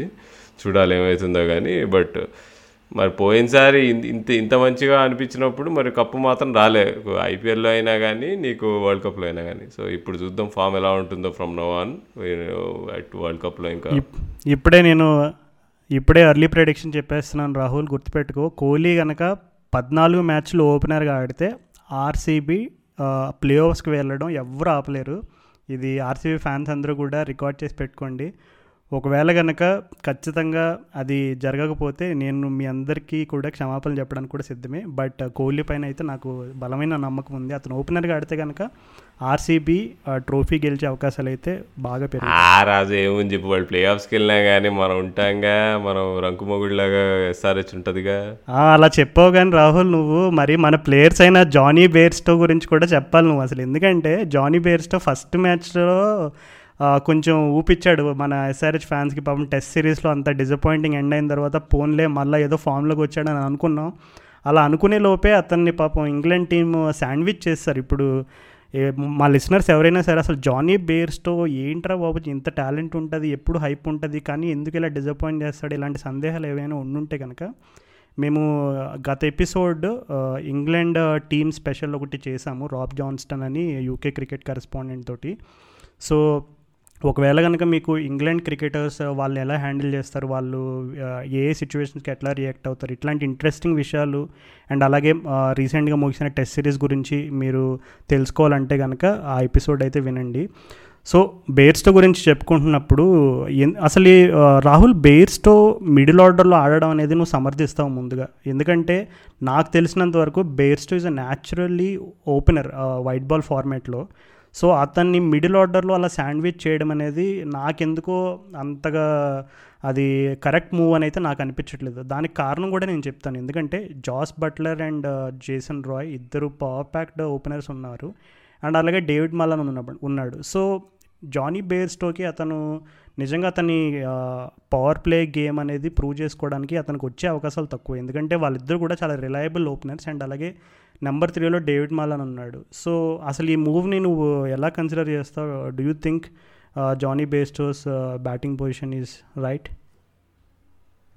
నన్ను అడిగితే ఇప్పుడు Bairstow national position number four కాకపోయినా తను ఎందుకు అక్కడ ఆడించాల్సి వస్తుందంటే దానికి కారణం ఏంటంటే Jos Buttler is world's best T twenty I batsmen అని నమ్ముతారు. అది చాలా వరకు నిజమే. ఇప్పుడు ఇందాక మనం మాట్లాడుకుంటున్నాం కోహ్లీ ఓపెనింగ్ చేస్తే నీకు ఆర్సీబీకి ఎంత అడ్వాంటేజెస్, సేమ్ ప పద్ధతిలో నీకు బట్లర్ని నీకు మిడిల్ ఆర్డర్లో కాకుండా టాప్ ఆర్డర్లో ఆడిస్తే అంత అంత బెనిఫిషియల్. నీకు రాజస్థాన్ రాయల్స్ వాళ్ళు అదే నీకు బట్లర్ని మిడిల్ ఆర్డర్లో ఆడించి అన్ని మ్యాచ్లు ఓడిపోతుంటే సడన్గా బట్లర్ని ఓపెనింగ్ పంపించారు, వరుసగా ఏడు మ్యా ఆరు మ్యాచ్లు ఏడు మ్యాచ్లు గెలుస్తారు, ఇప్పుడు ప్లే ఆఫ్స్కి వెళ్తారు కూడా. సో నీకు టీ ట్వంటీస్లో నీకు నీ best batsmen maximum number of balls ఆడాలనే సిద్ధాంతం నిజమే. ఇప్పుడు ఇక్కడ మనకు బెయిర్స్టోన్ ఎందుకు ఆ ఓపెనింగ్ పంపించట్లేదు అంటే నీకు బట్లర్తో పాటు అంటే నీకు రాయ్ ఉన్నాడు. రాయ్ ఎంత ఎక్స్ప్లోజివ్ బ్యాట్స్మెన్ మన అందరికీ తెలుసు. ఇంకా ఇప్పుడు చూస్తుంటే ఈ సిరీస్లో నీకు స్పిన్ కూడా చాలా బాగా ఆడుతున్నాడు, నీకు లెగ్ స్పిన్నర్స్ని కూడా బాగా నీకు అటాక్ చేయగలుగుతున్నాడు. తన తనకు మ్యాచ్అప్గా నీకు పవర్ ప్లేలో నీకు నీకు చా చాహల్ని లేదంటే ఆఫ్ స్పిన్నర్లో నీకు సుందర్ చేత వేయించినా కానీ తనని ఈజీగా అటాక్ చేయగలుగుతున్నాడు. సో తనంత మంచి ఫామ్లో ఉన్నాడు. బట్లర్ని నువ్వు నువ్వు టాప్ ఆఫ్ ద ఆర్డర్ నుంచి కదిలి కదలచలేవు. పోనీ నువ్వు మలాని నెంబర్ ఫోర్ ఆడిద్దాం అంటే నువ్వు మనం ఇందాక మా ఆల్రెడీ మాట్లాడుకున్నాం లెఫ్ట్ హ్యాండర్లు మరీ ఎక్కువైపోతున్నారు మధ్యలో నీకు మిడిల్ ఆర్డర్లో అని. సో నీకు అందుకని నీకు ఎవరో ఒక రైట్ హ్యాండర్ ఉండాలి. ఆ రైట్ హ్యాండర్ వాళ్ళకున్న పరి ఇప్పుడున్న పరిస్థితుల్లో బెయిర్స్టో ఒక్కడే ఉన్నాడు. ఇంకా బెయిర్స్టో కాకుండా ఆ స్పాట్లో ఎవరు ఆడగలుగుతారంటే నిజానికి నిజానికి అసలు ఆప్షన్స్ లేవు ఇంగ్లాండ్ వాళ్ళకి. వేరే ఇప్పుడు ఇంక ఇంకెవరున్నారు అంటే నీకు నీకు లయం లివింగ్స్టన్లు వీళ్ళందరూ టాప్ ఆర్డర్ బ్యాట్స్మెన్లే. అసలు నీకు అక్కడ ఎవరిని పెడతారు మరి అసలు నెంబర్ ఫోర్ స్పాట్లో? మరి లేదా మరి నా నీకు మెలాన్ని కిందకి దింపి మరి బెయిర్స్టోన్ పైకి ఆడి ఆడించాలి. కానీ మళ్ళీ అప్పుడు ముగ్గురు లెఫ్ట్ హ్యాండర్లు అయిపోతారు, స్టోక్స్, మెలాన్, మార్గన్. మరి మరి అది ఎలా బ్యాలెన్స్ చేస్తారో మరి చూడాలి. మరి అలానే మరి పోనీ స్టోక్స్ నెంబర్ ఫోర్ పంపిద్దామా అంటే మరి మలాన్ నెంబర్ త్రీ ఆడుతున్నాడు, world's number one T twenty batsmen rankings ప్రకారం. ఇప్పుడు తన్ని పక్కన పక్కన దోసేస్తే టీంలో నుంచి అప్పుడు నీకు మంచిగానే బ్యాటింగ్ ఆర్డర్ సెట్ చేయొచ్చు నీకు ఈ ప్రాబ్లం లేకుండా. కానీ ఆయన దురదృష్టవశాత్తు లాస్ట్ లాస్ట్ టీ ట్వంటీలో మరి అంత మంచి ఇన్నింగ్స్ ఆడాడు. నిన్న అయితే అసలు అబ్బా అసలు ఆ కవర్ డ్రైవ్లు చూస్తుంటే నాకు ఇదేంటి వీళ్ళేంటి సౌరవ్ గంగూలీ, జస్టిన్ ల్యాంగర్ వీళ్ళు గుర్తొచ్చారు. అసలు అంత ఎంత స్మూత్గా ఆడాడు రాజు నిన్న మలాన్ అయితే అసలు. అవును రాహుల్, అది నిజమే. కానీ ఇందాక నేను ఫస్ట్లో మెన్షన్ చేసినట్టు ఎయిన్ మోర్గన్ ఎందుకు అంత రిలక్టెంట్ క్యాప్టెన్ అనే మాట అనాల్సి వచ్చిందంటే ఇప్పుడు నేను చూసుకుంటే ఇండియా వాళ్ళు వాళ్ళ బ్యాటింగ్ ఆర్డర్లో అవ్వచ్చు అండ్ అలాగే వాళ్ళ బౌలింగ్ స్ట్రాటజీలో చాలా ఫ్లెక్సిబుల్గా ఉన్నారు. అంటే సిచ్యువేషన్కి తగ్గట్టు వాళ్ళు మార్చుకున్నారు. ఇప్పుడు చూసుకుంటే ఇప్పుడు Rishabh Pant number four and Shreyas Iyer number five and ఇవన్నీ పెట్టారు. అంటే లైక్ నిన్న ఇషాన్ కిషన్ తీసుకున్నప్పుడు కోహ్లీ టాస్ దగ్గర చెప్పాడు ఇట్లా సూర్యకుమార్ యాదవ్ నెంబర్ త్రీ ఆడతాడు, తర్వాత లైక్ రిషబ్ పంత్, ఇషాన్ కిషన్ వీళ్ళందరూ కాంబినేషన్స్ ఉన్నప్పుడు ఇండియా వాళ్ళు కరెక్ట్గా మన సూర్యకుమార్ యాదవ్ ఎప్పుడైతే అవుట్ అయ్యాడో వెంటనే నెక్స్ట్ హార్దిక్ పాండ్యాని దింపారు. హార్దిక్ పాండ్యా అంటే ఎందుకు ఇప్పుడు ఇండియా వాళ్ళు వాళ్ళ బ్యాటింగ్లో మంచి స్కోర్ ఉన్నప్పుడు వెంటనే పవర్ హిట్ని దే పవర్ హిట్టర్ని దించారు. అండ్ అలాగే ఇంగ్లాండ్ నేను చూసుకుంటే ఇప్పుడు David Malan and Jonny Bairstow వాళ్ళ పార్ట్నర్షిప్ అనేది చాలా అసలు ఒక విధంగా గేమ్ చేంజింగ్ పార్ట్నర్షిప్గా మారుతున్న టైంలో వికెట్ పడింది. సో అలాంటి టైంలో వాళ్ళు సేమ్ బ్యాటింగ్ ఆర్డర్ అనేది ఏం మార్చలేదు. జానీ బెయిర్స్టో వచ్చాడు అండ్ తర్వాత మార్గన్ వచ్చాడు అండ్ తర్వాత లైక్ స్టోక్స్ రావడం జరిగింది. సో బ్యాటింగ్ ఆర్డర్లో ఏమాత్రం కూడా చేంజెస్ జరగలేదు. నన్ను అడిగితే ఎప్పుడైతే నిన్న ఫస్ట్ ఆ జాస్ బట్లర్ అవుట్ అవ్వడం జరిగిందో వెంటనే వాళ్ళు స్టోక్స్ అంటే బెన్ స్టోక్స్ ఇప్పుడు అంతకుముందు మ్యాచ్లోనే అతను బ్యాటింగ్ విధ్వంసం చూపించాడు. అండ్ అలాగే స్టోక్స్ బ్యాటింగ్ గురించి మనం కొత్తగా విశ్లేషించాల్సిన అవసరం లేదు టీ ట్వంటీస్లో. సో బెన్ స్టోక్స్ కనుక మేబీ అతను నిన్న కొంచెం ముందుగా వచ్చి ఉంటే కనుక మరి ఏమైనా డిఫరెన్స్ ఉండేదేమో నాకు తెలీదు. బట్ స్టిల్ అది ఇంగ్లాండ్ వాళ్ళు ఈ సిరీస్లో బౌలింగ్ పరంగా కొంచెం బాగానే చేశారు కానీ బ్యాటింగ్లో మాత్రం ఇంకా కొంచెం రిలక్టెంట్గానే ఉన్నారనిపిస్తుంది. ఎందుకంటే మనం చాలాసార్లు డిస్కస్ చేస్తాం టీ ట్వంటీస్లో ఈ స్ట్రాటజీస్, అనలిటిక్స్ అండ్ అలాగే ఫ్లెక్సిబుల్గా ఉండడం అనేది ఎంత ఇంపార్టెంట్ అనేది. కానీ ఎందుకో ఇంగ్లాండ్ వాళ్ళు బ్యాటింగ్ ఆర్డర్లో ఈ విధంగా అంటే వాళ్ళు ఫ్లెక్సిబుల్గా కాకుండా ఇప్పుడు నువ్వు ఇందాక చెప్పినట్టు ఆ రైట్ లెఫ్ట్ కాంబినేషన్స్ ఈ హెడేక్స్ అన్నీ పెట్టుకుని వాళ్ళు ఇలాగే కనుక కంటిన్యూ అయితే ఎక్కడొక చోట వరల్డ్ కప్ టైంలో బ్యాక్ ఫైర్ అవుతుందని అయితే నాకైతే అనిపిస్తుంది. ఎందుకంటే ఇప్పుడు Eoin Morgan, Ben Stokes, David Malan వీళ్ళు ముగ్గురు కూడా ఆ మిడిల్ ఆర్డర్ భారాన్ని మోసే వాళ్ళు అయితే కనుక ఖచ్చితంగా ఆపోజిట్ టీమ్స్ వాళ్ళు స్పిన్నర్స్తోనో లేదంటే ఏదన్నా ఒక ఆఫ్ స్పిన్నర్తోనో మిస్టరీ స్పిన్నర్తోనో వచ్చి అటాక్ చేస్తారు. అండ్ ఇంగ్లాండ్ క్రికెట్ టీము ఇండియాలో స్పిన్ ఎంత బాగా ఆడతారనేది మనం కొత్తగా చెప్పుకోని అవసరం లేదు. ఆబ్వియస్లీ టీ ట్వంటీ ఫార్మాట్లో స్పిన్ అనేది కొంచెం నెగోషియబుల్ ఫ్యాక్టర్ అయినా కొంచెం కనుక కొద్దిగైనా పిచ్లు కనుక స్పిన్కి సహకరిస్తే కనుక నాకు తెలిసి ఇంగ్లాండ్ టీం వల్ల అయితే ఖచ్చితంగా స్ట్రగుల్ అవుతారని అయితే నాకు అనిపిస్తుంది. నీకు బేర్స్టో కంటే బెటర్ హిట్టర్స్ ఆఫ్ స్పిన్ ఇంగ్లాండ్లో చాలా తక్కువ మంది ఉన్నారు. బట్లర్ ఒకడు అంతే. నీకు మిగతా వాళ్ళంతా నీకు ఆఫ్ స్పిన్ వేసినా నీకు లెగ్ స్పిన్ వేసినా అంత బాగా ఆడలేరు. స్టోక్స్ కొద్దిగా లెఫ్ట్ ఆర్మ్ స్పిన్ మీద బాగా ఆడతాడేమో కానీ నీకు అందుకని బట్లర్ నీకు బేర్స్టోని వాళ్ళు నెంబర్ ఫోర్లో ఇక మిడిల్ ఆర్డర్లో ఇరికించాల్సి వస్తుంది. ఏ అంటే ఒక రకంగా అంత బ్యాడ్గా ఆడలేదు బేర్స్టో చూసుకుంటే. లాస్ట్ టూ మ్యాచెస్ ఫెయిల్ అయ్యాడు కానీ నీకు ఫస్ట్ త్రీ మ్యాచెస్లో నీకు రెండు మ్యాచెస్లో తను చేజ్ బట్లర్తో పాటుకు ఉండి లాస్ట్ వరకు ఉండి యాంకర్ చేసాడు నీకు చేజ్ని. సో దానిలో మాత్రం ఏమాత్రం ఇది లేదు. చేజ్ అంటే గుర్తొచ్చింది రాజు, అసలు మనం ఈ సిరీస్లో లాస్ట్ టూ మ్యాచెస్ ప్రెజర్లో ఉన్నప్పుడు ఫస్ట్ బ్యాటింగ్ చేసి గెలిచాం రాజు. టీ ట్వంటీస్లో మనకు ఒక ట్రెండ్ మనం చూస్తుంటాం ఏంటంటే ఏ టీం అయితే టాస్ గెలిచి నీకు ఫస్ట్ బౌలింగ్ తీసుకుంటుందో తర్వాత చేజ్ చేస్తారో వాళ్ళే గెలుస్తారు. బ్యాటింగ్ టా టార్గెట్ ఉన్నప్పుడు నువ్వు చే చేయగలిగిన నువ్వు చేయగలి నువ్వు చేయాలనుకున్న ప్లానింగ్తో నువ్వు బ్యాటింగ్ చేయొచ్చు. నువ్వు టార్గెట్ని దృష్టిలో పెట్టుకొని ఆడతారు. కానీ నీకు టార్గెట్ సెట్టింగ్ అనేది చాలా కష్టమైన విషయం. నీకు మనం టూ థౌజండ్ సిక్స్టీన్ వరల్డ్ కప్లో వెస్టిండీస్తో అట్లానే ఓడిపోయాం అనమాట. నీకు రహానే చిన్న మ్యాచ్ మ్యాచ్ లూజింగ్ ఇన్నింగ్స్ ఆడతాడు. నీకు కోహ్లీ అంత బాగా ఆడినా కానీ నీకు టార్గెట్ వన్ నైంటీ ఫోర్ ఉంటుంది. ఆ డ్యూ కండిషన్స్లో వన్ నైంటీ ఫోర్ సరిపోతుంది మన వాళ్ళకి అర్థం కాలే. ఏముంది వన్ నైంటీ ఫోర్ కంటే కొట్టబోతున్నాము, మంచి స్కోర్ రాబోతుంది, వన్ ఎయిటీ ప్లస్ వస్తుంది, ఏముంది సెమీఫైనల్లో ఇది సరిపోతుంది అనుకున్నారు కానీ అక్కడే చతికిలు పడ్డాం. సో నీకు టార్గెట్ని సెట్ చేయడము పిచ్ని దృష్టిలో పెట్టుకొని చాలా కష్టమైన స్కిల్. అది మన వాళ్ళు హై ప్రెషర్లో మంచి అపోనెంట్తో మంచి బౌలింగ్ అటాక్ మీద నీకు రెండు మ్యాచ్లో చేయగలిగారంటే అది చాలా ప్రశంసనీయం. అది అదొకటి. ఇంకా ఇంకో పాజిటివ్ వచ్చేసి రాజు మనకి బా ఇప్పుడు డెప్త్ అనేది బాగా డెవలప్ అయ్యిందని మనకు అర్థమైంది రాజు. ఇప్పుడు బుమ్రా లేకపోయినా మనం బాగానే ఇప్పుడు శార్దుల్ ఠాకూర్తో అయినా కానీ ఇప్పుడు లాస్ట్ మ్యాచ్లో నటరాజన్ తీసుకొచ్చైనా కానీ మనం మనం హై లెవెల్లో ఆడగలము అని చెప్పి అదొక ఇదైతే అనిపించింది. ఇంగ్లాండ్ పరంగా నాకు తెలిసి మాత్రం రెండు పాజిటివ్లు రాజు. అసలు నీకు మార్క్ వుడ్ బౌలింగ్, ఇంకా జేసన్ రాయ్ బ్యాటింగ్ రాజు. ఇంకా నీకు బట్లర్ ఎప్పుడు ఎప్పటిలానే ఆడుతున్నాడు బట్ జేసన్ రాయ్ బ్యాటింగ్ అదే నీకు స్పిన్ మీద బాగా ఆడతాడని తెలిసింది. ఇంకా నీకు వుడ్ బౌలింగ్ అయితే మళ్ళీ మళ్ళీ చెప్తున్నారు రాజు. అసలు నీకు పేస్ చాలామంది వేస్తారు. శోయబ్ అఖ్తర్లో నేను వన్ సిక్స్టీ వేయడం చూశాను కానీ నీకు అంత కన్సిస్టెంట్గా పేస్ చేయడం అనేది చాలా గొప్ప విషయం. అసలు తను యావరేజ్ స్పీడ్ మార్క్ వుడ్ ఈ సిరీస్లో ninety one miles per hour, ninety two miles per hour. నీకు షోయబ్ అఖ్తర్ మనం గుర్తుపెట్టుకుంటే వేసేవాడు నీకు వన్ సిక్స్టీ వేసేవాడు, తర్వాత రెండు మూడు బాల్ వన్ థర్టీ వన్లు వన్ థర్టీ టూలు కూడా పడేవి. అలాగే నీ వుడ్ అట్లా కాదు, కన్సిస్టెంట్గా నైంటీ ప్లస్ వేస్తాడు నీకు. ప్రతి బాల్ నీకు ఫాస్ట్ వస్తుందని తెలిసినప్పుడు నువ్వు బ్యాట్స్మెన్ పడే ఆందోళన వేరే రకంగా ఉంటుంది. సో అది మాత్రం క్లియర్గా తెలిసిపోయింది. హార్దిక్ పాండ్యా ఎస్పెషల్లీ తన్ని మాత్రం ఈ సిరీస్లో ఊపి ఊపిరాడినీయలేదు. తన్ని లాస్ట్ ఇన్నింగ్స్ వరకు తను హార్దిక్ పాండ్యా అసలు బ్యాటింగ్ బ్యాట్స్ అసలు సరిగ్గా ఫ్రీగా ఆడలేకపోయాడు. అసలు అసలు ఇంగ్లాండ్ వాళ్ళు బౌలింగ్ ప్లాన్స్ పరంగా మాత్రం చాలా బాగా వేశారు బౌలింగ్. నీకు కోహ్లీ క్లాస్ వల్ల నీకు నీకు బా బాగానే రన్స్ కొట్టగలిగాం కానీ through out the series Kohli తప్ప నీకు వేరే నీకు ఇంకో బ్యాట్స్మెన్ ఎవరు బాగా ఆడారంటే శ్రేయస్ అయ్యర్. ఇండియన్ బ్యాటింగ్ లైనప్లో మోస్ట్ ఇంప్రూవ్డ్ బ్యాట్స్మెన్ అంటే నాకు తెలిసి ఈ సిరీస్తో మనకు తెలిసింది అంటే టీ ట్వంటీ గేమ్ పరంగా శ్రేయస్ అయ్యర్ రాదు. అసలు తను షార్ట్ బాల్ సరిగ్గా ఆడలేడని చెప్పి చాలామంది టార్గెట్ చేయడం స్టార్ట్ చేశారు. ఈ ఈ సిరీస్లో కూడా బాగా టార్గెట్ చేశారు. నీకు ఫస్ట్ టీ ట్వంటీలో కూడా మూడు వికెట్లు పడిపోగానే తను పాపం చాలా మంచి ఇన్నింగ్స్ ఆడాడు. తను ఎంత షార్ట్ బాల్ ఆడినా కానీ తను తను స్కోర్ చేయకపోయినా కానీ మినిమం వికెట్ ఇవ్వకుండా నీకు తన తను అటాక్ చేయగలిగిన బాల్స్ని బౌలర్లను అయితే బాగా చూసుకున్నాడు. కానీ నీకు థర్డ్ థర్డ్ టీ ట్వంటీ ఏలోనా లేకపోతే సెకండ్ ఫోర్త్ టీ ట్వంటీ ఏలో అనుకుంటారు రాజు. అసలు ఫోర్త్ టీ ట్వంటీ ఏలో శ్రేయస్ అయ్యర్ ఆడిన ఇన్నింగ్స్ మాత్రము నీకు ఆ మామూలుగా అప్పుడు అందరూ అన్నారు అరే అయ్యర్ని ఎందుకు పంపించారని ఆయన ఇప్పుడు అని అన్నారు అందరూ.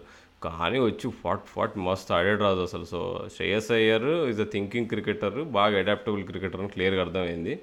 సో ఇది అంటే ఇండియాకి ఒక చిన్న హెడ్ఏక్గా మారబోతుంది అనుకుంటున్నాను. ఎందుకంటే శ్రేయస్ అయ్యర్ని ఎప్పటి నుంచో ఓకే తను బ్యాకప్గా నీకు కోహ్లీ ఇంజురీ అయితే టాప్ ఫోర్లో ఆడడం తప్ప కింద ఆడలేడని చెప్పి కాన్ఫిడెంట్గా ఉండే. జస్ట్ స్పిన్ ఆడగలడు, పేస్ బౌలింగ్ని ఆడలేడని చెప్పి. కానీ ఇప్పుడు తన రేంజ్ పెరుగుతోంది. ఇప్పుడు ఐపీఎల్లో పద్నాలుగు మ్యాచ్లు తను ఢిల్లీకి ఎట్లా ఆడతాడో దాన్ని బట్టి ఇక తను ఫైనల్ లెవెల్లో ఎక్కడ ఉంటాడో మనం చూసుకోవాలి ఆ విషయం. అవును రాహుల్, అండ్ అలాగే ఇప్పుడు గెలిచిన మూడు మ్యాచ్ల్లో కూడా ఇప్పుడు ఇషాన్ కిషన్ అవ్వచ్చు, అండ్ అలాగే సూర్యకుమార్ యాదవ్ అవ్వచ్చు, అండ్ అలాగే కోహ్లీ గురించి ఆల్రెడీ చెప్పావు. అది కూడా ఒక బిగ్గెస్ట్ పాజిటివ్గా చెప్పుకోవచ్చు. ఎందుకంటే కోహ్లీ ఆల్రెడీ కన్ఫర్మ్ చేశాడు నిన్న, సూర్యకుమార్ యాదవ్ వరల్డ్ టీ ట్వంటీలో ఒక ఇప్పుడు వచ్చే వరల్డ్ కప్లో అతను ఒక కీలక పాత్ర పోషించబోతున్నాడని ఇండైరెక్ట్గా హింట్ ఇచ్చాడు. కోహ్లీ కోహ్లీ మస్తు చెప్పాడు, మనం రాయడం నంబర్ నంబర్ ఫోర్ అని చెప్పేశాడు. అప్పుడే మరి ఏమైంది? సో రాహుల్, నువ్వు అలా అంటున్నావు, కోహ్లీ అన్న నువ్వు విమర్శిస్తున్నావు, నాకు సంబంధం లేదు, ఏమైనా తిట్టేవాళ్ళు కొట్టేవాళ్ళు ఉంటే రాహుల్ అడ్రస్కి పంపించండి, అది నాకు సంబంధం లేదు, రాహుల్ చెప్పిన స్టేట్మెంట్ అది. సో ఎనీవే, అంటే మరి వరల్డ్ టీ ట్వంటీ చాలా దగ్గరలో ఉంది. అండ్ అలాగే ఇప్పుడు కేఎల్ రాహుల్ ఫామ్ కోల్పోవడం, అండ్ అలాగే శిఖర్ ధావన్ కూడా ఆల్మోస్ట్ మరి టీ ట్వంటీ స్క్వాడ్లో ఉంటాడా లేదా అనేటువంటి అనుమానాలు అయితే కొద్దిగా స్టార్ట్ అయినాయి. సో ఇవన్నీ చూసుకుంటే నాకెందుకో సూర్యకుమార్ స్థానం అనేది ప్రస్తుతానికి సుస్థిరం అని చెప్పుకోవడం సేఫ్. ఇంకోటి రాదు, చాహల్ చాహల్ చాలా చాలా బ్యాడ్గా ఉంది పర్ఫార్మెన్స్ చూసుకుంటుంటే. నీకు ఐపీఎల్లో కూడా నీకు చా మ్యాక్సిమం మ్యాచెస్ బాగా వేసినా కానీ చివరిలో కొన్ని మ్యాచెస్ సరిగ్గా వేయలేదు ఐపీఎల్లో చాహల్. ఇంకా తర్వాత ఆస్ట్రేలియా సిరీస్లో కూడా అసలు ఏమాత్రం సరిగ్గా వేయలేదు. మ్యాక్స్ వల్ల వీళ్ళందరూ అయితే ఇష్టం వచ్చినట్టు కొట్టారు. ఈ సిరీస్లో కూడా మనం ఫస్ట్ త్రీ మ్యాచెస్ అయితే మన ఈజీగా ఆడుకున్నారు. రాయ్ అయినా నీకు బట్లర్ అయినా ఎవరైనా కొట్టారు అసలు మ్యాచ్అప్ల కోసం అని చెప్పి. బట్లర్ స్టార్టింగ్లో నీకు లెగ్ స్పిన్ మీద వీక్ ఉంటాడని చెప్పి వేయిస్తే ఫాట్ ఫాట్ వేసి సిక్స్లు కొట్టాడు. సో అంటే మరి చాహల్ మరి ఎందుకో మరి ఎందుకు డౌన్ అయ్యాడో బౌలింగ్లో అనేది కొంచెం అది ఆలోచించాలి మనం. నాకు తెలిసి అతన్ని కంకసన్ సబ్స్టిట్యూట్గా తీసుకొస్తే తీస్తాడు వికెట్లు. ఎందుకంటే ఎందుకంటే ఆస్ట్రేలియా టీ ట్వంటీలో కూడా అదే జరిగింది. నాకు తెలిసి అదే అతని ఆఖరి బెస్ట్ పర్ఫార్మెన్స్ టీ ట్వంటీ ఐస్లో. కానీ నా నాకున్న ఒక చిన్న కంప్లైంట్ ఏంటంటే యుజవేంద్ర యుజవేంద్ర చహల్ తోటి. ఇప్పుడు సాధారణంగా క్రికెట్ అనేదే ఇప్పుడు మనం ఎక్కువగా త్రీ డీ త్రీ డీ అని వాడుతూ ఉంటాం. Three departments and multi dimension అనేది చాలా ఇంపార్టెంట్. అంటే ఈ రోజుల్లో అసలు నువ్వు క్రికెట్ ఒక చిన్న డొమెస్టిక్ టీంలోకి నువ్వు ఎంటర్ అవ్వాలన్నా నువ్వు కనీసం టూ డిపార్ట్మెంట్స్లో బెస్ట్ అయి ఉండాలి. Either batting bowling, batting fielding, fielding bowling, ఏదైనా సరే. సో చాహల్తో ఒక చిన్న ప్రాబ్లం ఏంటంటే అతని బ్యాటింగ్ తెలుసు అందరికీ, అది పెద్ద ఏం ఉండదని. ఫీల్డింగ్లో కూడా కొంచెం నువ్వు చూసుకుంటే చాలా సిరీస్లో చాలా కొంచెం అంటే రిలేటివ్లీ ఈజీ క్యాచెస్ కూడా చాహల్ డ్రాప్ చేశాడు. సో ఫీల్డింగ్లో కూడా మనం అనుకుంటాం టీ ట్వంటీస్లో ఫీల్డింగ్ అనేది చాలా కీలక పాత్ర పోషిస్తుంది. ఇప్పుడు నిన్న చూసుకుంటే క్రిస్ జోర్డన్ ఒక అద్భుతమైన క్యాచ్ పట్టాడు, అది బౌండరీ దగ్గర జేసన్ రాయ్. సో ఫీల్డింగ్ గురించి మనం ఇంత మాట్లాడుకుంటున్నాం కాబట్టి మేము ఫీల్డింగ్ గురించి India A, BCCI and NCA ఇలాంటి అసోసియేషన్స్ తోటి వర్క్ చేసిన టీకే దిలీప్ గారితో మేము ఒక ప్రత్యేక ఇంటర్వ్యూ చేయడం జరిగింది. సో దయచేసి మీరు ఎవరైనా వినకపోయి ఉంటే ఇప్పటి వరకు వినండి, అది చాలా అద్భుతమైన ఇంటర్వ్యూ. సో చహల్ ఇప్పుడు గురించి చెప్పుకుంటే రాహుల్ చహర్ ఇప్పుడు మనోడికి కాంపిటీషన్ లాగా ఉన్నాడు యుజవేంద్ర చహల్కి. సో రాహుల్ చహర్ నువ్వు నిన్ను గమనించావు లేదా, అతను ఏం చేస్తున్నాడంటే రౌండ్ ద వికెట్ వచ్చి ఓవర్ ద వికెట్ వేస్తున్నాడు. సాధారణంగా స్పిన్నర్స్కి అంటే ఇట్లాంటి యాక్షన్స్ సాధారణంగా ఈ లెఫ్ట్ ఆర్మ్ స్లైడర్స్ వేస్తారు చూడు, ఎక్కువ అట్లాంటి బౌలర్స్ ఎక్కువ ఈ టాక్టిక్ వాడతారు, ఇలా రౌండ్ ద వికెట్ వచ్చి మళ్ళీ ఓవర్ ద వికెట్ వేయడం అంతా. సో రాహుల్ చహర్లో అయితే ఒక్కటైతే నాకు అర్థమైంది, అతను టీ ట్వంటీలో అండ్ ఎస్పెషల్లీ ముంబై ఇండియన్స్లో ఎప్పుడైతే వాళ్ళు మయాంక్ మార్కండే కాకుండా రాహుల్ చహర్ని వాళ్ళు ఫస్ట్ చాయిస్ స్పిన్నర్కి ఎప్పుడైతే పెట్టుకున్నారో ఆ రోజు నుంచి ఇప్పటి వరకు అతని గ్రాఫ్ అయితే అప్వర్డ్సే ఉంది. ఎందుకంటే నేను డొమెస్టిక్ గేమ్స్లో కూడా చూశాను, అతని పర్ఫార్మెన్స్ అయితే ఎప్పుడు కూడా కన్సిస్టెన్సీ అయితే అయితే ఉంటుంది. సో సో కంపారిజన్ పక్కన పెట్టేస్తే ఒకటైతే ఖచ్చితంగా చెప్పగలను, Rahul Chahar is more thinking back bowler then Chahal. So ఈ స్టేట్మెంట్ చెప్పినందుకు చాలామంది నన్ను తిట్టుకుంటారు కూడా, ఎందుకంటే చహల్ ఎక్కడ చహర్ ఎక్కడ అని అనుకుంటారు. బట్ హోప్ఫుల్లీ ముందు ముందు అతనికి ఎప్పుడెప్పుడైతే అవకాశాలు వస్తాయో రాహుల్ చహర్కి, అతను అనుకున్న మాటని నేను చెప్పిన మాట ఖచ్చితంగా ప్రూవ్ చేస్తాడనే నమ్మకం అయితే నాకు ఉంది. అండ్ ఇంకొక విషయం నువ్వు గమనించలేదు, రాహుల్ చహర్ బౌలింగ్ వేసేటప్పుడు బ్యాట్స్మెన్ మూమెంట్స్ని గమనిస్తున్నాడు. ఇప్పుడు బట్లర్ అండ్ బేర్స్టో వీళ్ళందరూ కూడా ఎక్కువ అంటే స్ట్రేట్ సిక్స్లు కొట్టే ప్రయత్నంలో ముందుకు వచ్చి ఫీట్ యూస్ చేసి సిక్స్లు కొట్టే ప్రయత్నాలు చాలా చేశారు. కానీ చహర్ ఏం చేశారంటే తెలివిగా వాళ్ళు ఎప్పుడెప్పుడైతే ఫీట్ మూమెంట్స్ యూస్ చేస్తున్నారు అనేటువంటి ఆ యొక్క హింట్ వస్తుందో బాల్ ఖచ్చితంగా ప్యాట్స్ దగ్గరికి వేసేసాడు అనమాట. అంటే అసలు రూమ్ లేకుండా వాళ్ళు బ్యాట్ స్వింగ్కి ఇంకా అవకాశం లేకుండా అలా వేసాడు రెండు మూడు సార్లు. నేను ఎవరైనా మ్యాచ్ మొత్తం మళ్ళీ హైలైట్స్ చూసే అవకాశం ఉంటే ఒకసారి చూడండి, జాస్ బట్లర్ ఒక రెండు మూడు చోట్ల ఫ్రస్ట్రేట్ అయిపోతాడు అనమాట. ఎందుకంటే రాహుల్ చహర్ కరెక్ట్గా స్లాట్లోకి వేస్తే సిక్స్ కొడదాం అనుకుని బట్లర్ ప్లాన్ చేసుకుంటాడు. మనోడు ఏం చేస్తాడంటే కరెక్ట్గా ఫీట్ మూమెంట్ అబ్జర్వ్ చేసి ఆ బాల్ని కరెక్ట్గా ప్యాడ్స్ దగ్గరికి ఫైర్ చేస్తాడనమాట. సో బట్లర్ అయితే రెండు మూడు చోట్ల చాలా ఫ్రస్ట్రేట్ అయ్యాడు. సో నిజంగా ఈ టీ ట్వంటీలో ఎవ్రీథింగ్ ఈజ్ ఎ స్ట్రాటజీ అని అనుకున్నప్పుడు ఎస్పెషలీ బా బ్యాట్స్మెన్ ఎప్పుడైతే కొంచెం ఆఫ్ ద రిథమ్ అవుతాడో ఒక్క చిన్న ల్యాప్స్ ఆఫ్ కాన్సన్ట్రేషన్ చాలు అతను వికెట్ పడిపోవడానికి. నిన్న బట్లర్ అవుట్ అయిన తర్వాత చాలా ఫ్రస్ట్రేట్ అయ్యాడు అండ్ అలాగే ఏదో తిట్టుకోవడం కూడా జరిగింది. సో ఇవన్నీ కూడా నిజంగా టీ ట్వంటీ విషయం టీ ట్వంటీ గేమ్లో చాలా చిన్న ఎలిమెంట్స్ అయినా సరే at the end of the day win winning and losing ఇట్లాంటి ఫ్యాక్టర్స్ అనేవి చాలా ఉపయోగపడతాయి అని నేనైతే బలంగా నమ్ముతాను. రాజు నీకు చాహల్ చూసుకుంటే చాలా లిమిటేషన్ ఏంటంటే ఏదైనా సరే బ్యాట్స్మెన్కి బ్యాట్స్మెన్ ఏమన్నా తేడా చేస్తుంటే చాహల్ ఇట్లా వైడ్ వేసి పడేస్తాడు, నీకు వైడ్ వేసి బాల్ టెంప్ట్ చేయడానికి ట్రై చేస్తాడు. మేబీ అది బ్యాట్స్మెన్లకు అర్థమైపోతుంది, అలా టెంప్ట్ చేస్తాడు వాడు. అలాంటి వాటిని మనం అటాక్ చేయకుండా వాడు ఎప్పుడైనా లెంత్ మిస్ అయితే సిక్స్ కొట్టడానికి ట్రై చేద్దామని చెప్పి జనాలు వెయిట్ చేస్తున్నట్టున్నారు. సో అందుకని కొంచెం చాహల్ ఎఫెక్టివ్నెస్ తగ్గింది, దాంతో ఇక చాహర్ వచ్చేసి ఇప్పుడు ప్లేస్ తీసుకున్నాడు.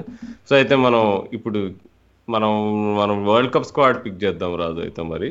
సో అయితే నీ దృష్టిలో ప్లేయింగ్ ఎలెవెన్ ఎవరు, ఇంకా నీకు మీ మిగతా ఎలెవెన్ తర్వాత ఇంకో ఫోర్ బ్యాకప్ ప్లేయర్స్ ఎవరు ఉంటారు నీకు squad of fifteen? So Rahul ఇప్పుడు నేను చెప్పబోయే టీం మేబీ కొంతమందికి కొంచెం ఆశ్చర్యకరంగా అనిపించవచ్చు, బట్ నాకు ప పర్ఫెక్ట్ కాంబినేషన్ ప్రస్తుతం ఈ సిరీస్ అయిన తర్వాత నాకు అనిపించిన టీం ఏదంటే, ఇప్పుడు కోహ్లీ హింట్ చేసినది అతను ఓపెనింగ్ వస్తానని చెప్పి కన్ఫర్మ్ చేశాడు. సో ఇంకా నో బ్రెయినర్ అది ఓపెనింగ్లో ఎవరెవరు ఆడతారనేది. రోహిత్ శర్మ అండ్ విరాట్ కోహ్లీ వాళ్ళిద్దరూ ఓపెనర్స్ ఉంటారు. అండ్ సూర్యకుమార్ యాదవ్ రోల్ అనేది ఎలా ఉండబోతుంది అనేది నేను వెయిట్ చేస్తాను ఇంట్రెస్టింగ్. ఎందుకంటే అతన్ని నెంబర్ త్రీ ఆడిస్తారా, ఎందుకంటే నెంబర్ త్రీ అనేది అతనికి బాగా అలవాటైన పొజిషన్ అండ్ అలాగే ముంబై ఇండియన్స్కి ఆల్మోస్ట్ గత రెండు మూడు సీజన్స్గా అతను అదే రోల్లో ఆడుతున్నాడు.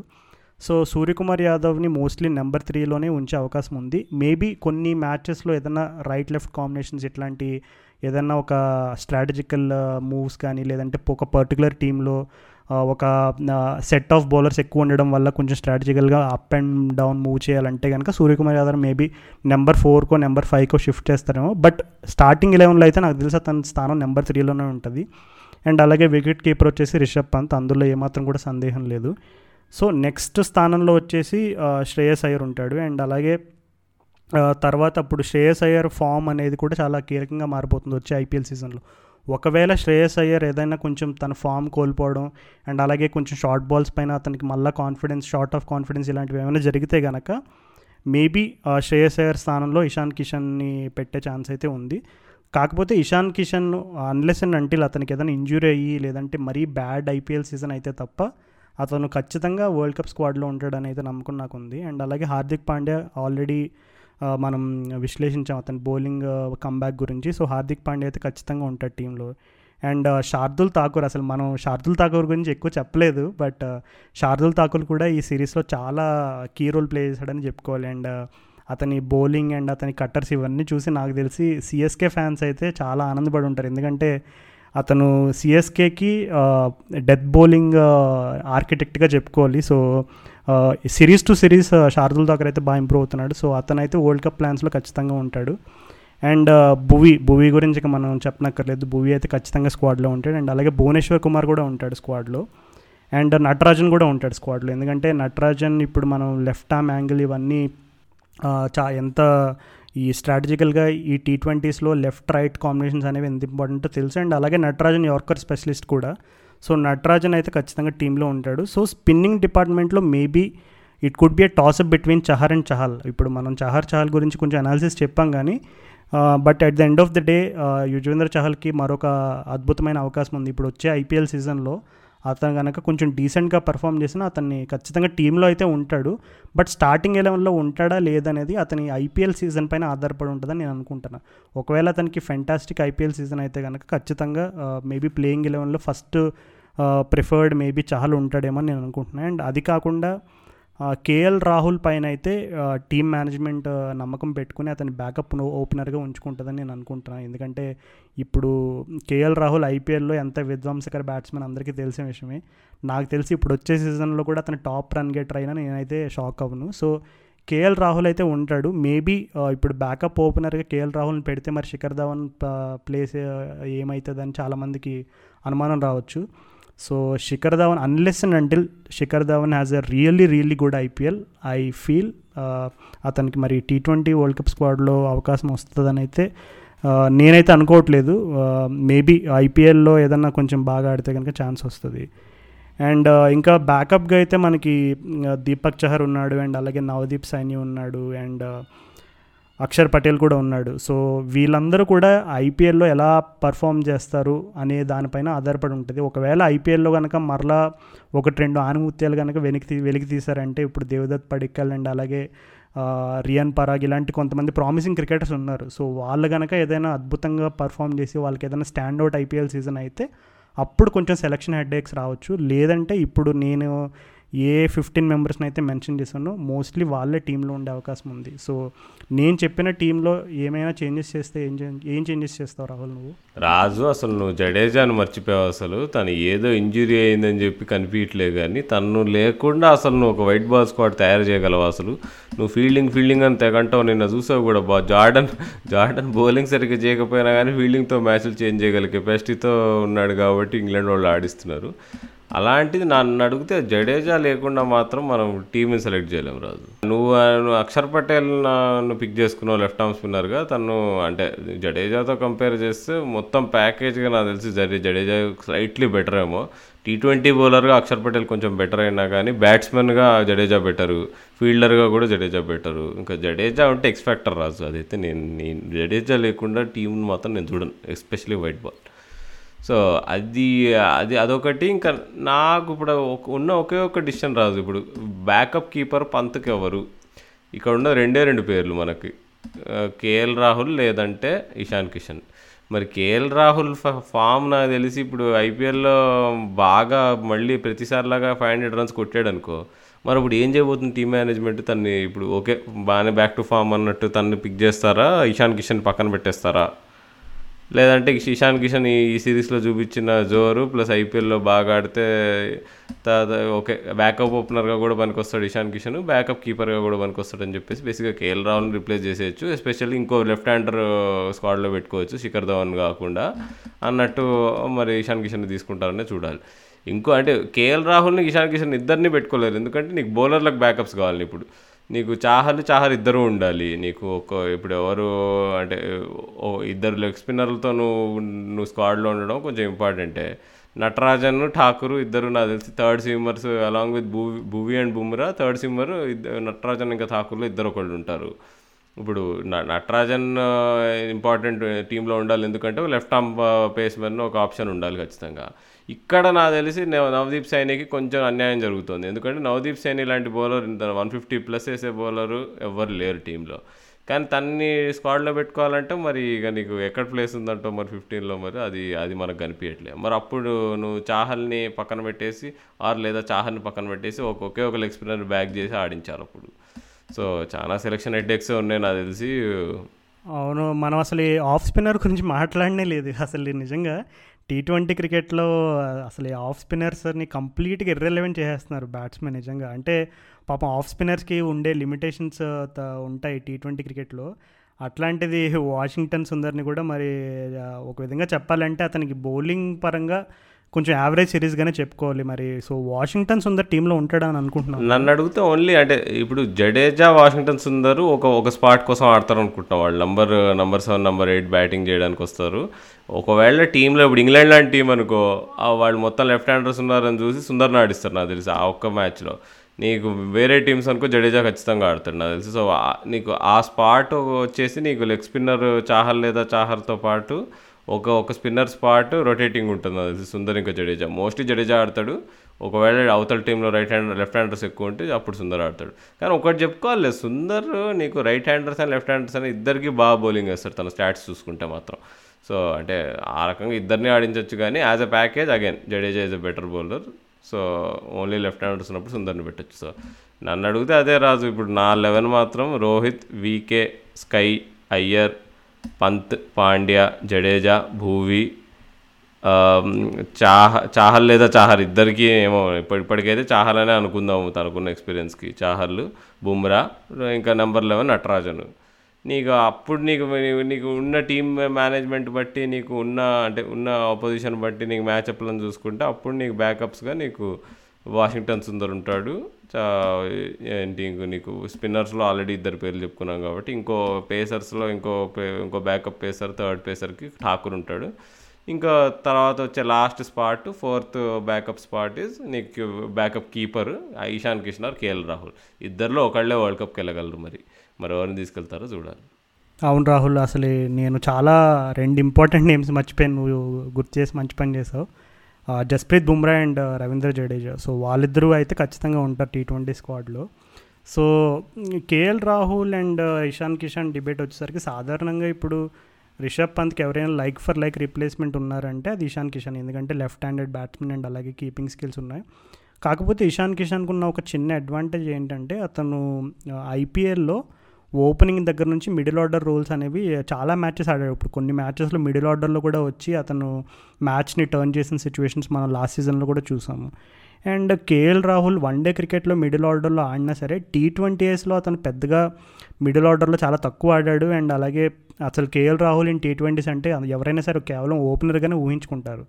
సో ఆ విధంగా చూసుకుంటే ఇషాన్ కిషన్కి కొంచెం న్యాచురల్ అడ్వాంటేజ్ ఉంటుంది. అంటే అతనికి అనుభవం లేకపోయినా ఇంటర్నేషనల్ క్రికెట్లో రాహుల్ కేఎల్ రాహుల్ అంతా ఒక లైక్ ఫర్ లైక్ రీప్లేస్మెంట్ ఫ్యాక్టర్ని కన్సిడర్ చేసుకుని లెఫ్ట్ హ్యాండెడ్ బ్యాట్స్మెన్ అండ్ అలాగే వెరైటీ ఆఫ్ రోల్స్ ఎవరు ఎక్కువ ఎక్స్పీరియన్స్ ఉందని చూసుకుంటే మేబీ ఇషాన్ కిషన్కి చిన్న ఎడ్జ్ ఉంటుంది. బట్ విరాట్ కోహ్లీ అయితే ఖచ్చితంగా మరి రాహుల్ని అయితే బ్యాక్ చేస్తాడని నేనైతే అనుకుంటున్నాను. సో ఆ పొజిషన్ మరి కేఎల్ రాహుల్కి వెళ్తుందా ఇషాన్ కిషన్కి వెళ్తుందా మరి చూడాలి. మనం మనం ఏ మనం ఏదో అనుకుంటున్నాం.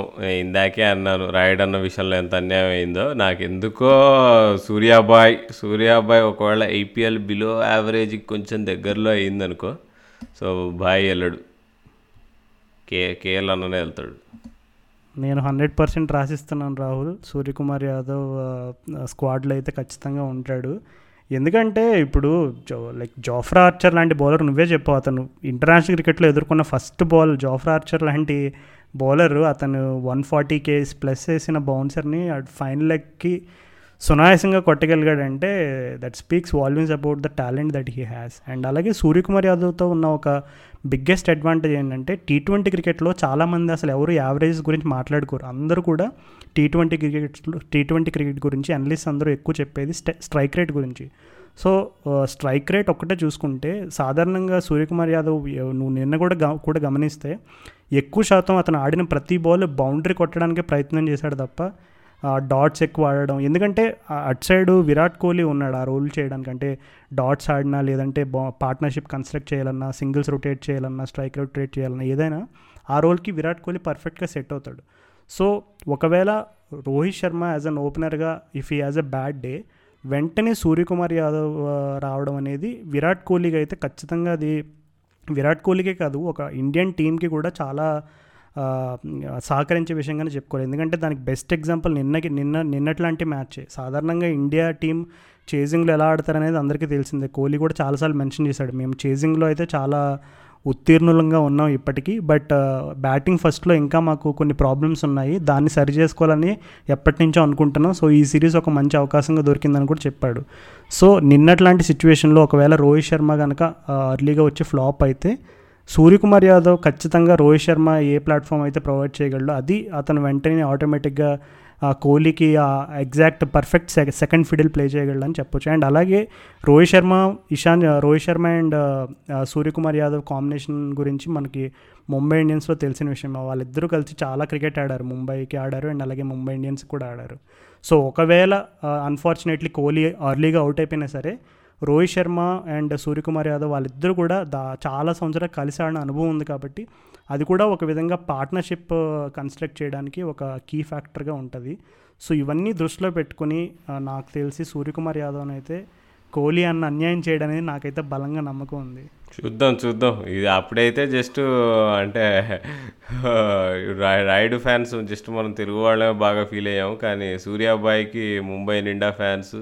ఇంకా ఎంతైనా మన తెలుగు తెలుగు మీడియా కంటే తెలుగు లాబీ కంటే నీకు ముంబై లాబీ చాలా స్ట్రాంగ్. సో చాలా గొడవ అవ్వబోతుంది ఒకవేళ అట్లాంటి అట్లాంటి విషయం ఏమైనా జరిగితే మాత్రం.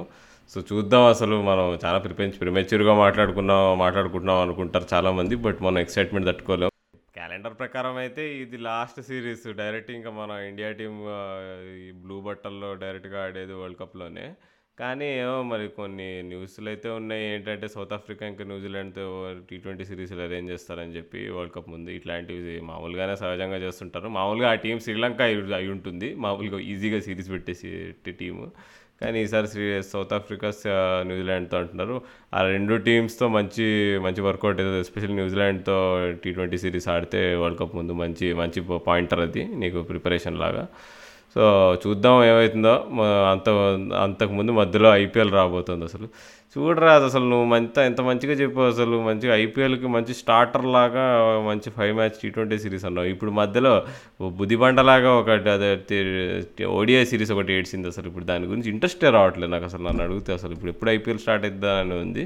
సో మనం మనం కూడా మన పాడ్కాస్ట్లో ఇక మనం పోయినసారి లాగానే ఐపీఎల్ సన్నాహాలు మొదలెట్టబోతున్నాము. సో అందరూ చూస్తూ వెయిట్ చేస్తూ ఉన్నారు ఈ పాటికి ఎప్పుడు ప్రివ్యూలు చేస్తామా అని. So don't worry everybody, will be coming with our previews and all. బహుశా ఇంకో ఇంకో ఫ్యూ ఫోర్ ఫైవ్ డేస్లో మా ప్రివ్యూ సిరీస్ స్టార్ట్ అవ్వబోతుంది. ప్రతి టీముని మేము కవర్ చేస్తాము, ప్రతి టీము అనాలిసిస్ చేస్తాము, ప్రతి టీం ప్లేయింగ్ ఎలెవన్ గురించి మాట్లాడుకుంటాము.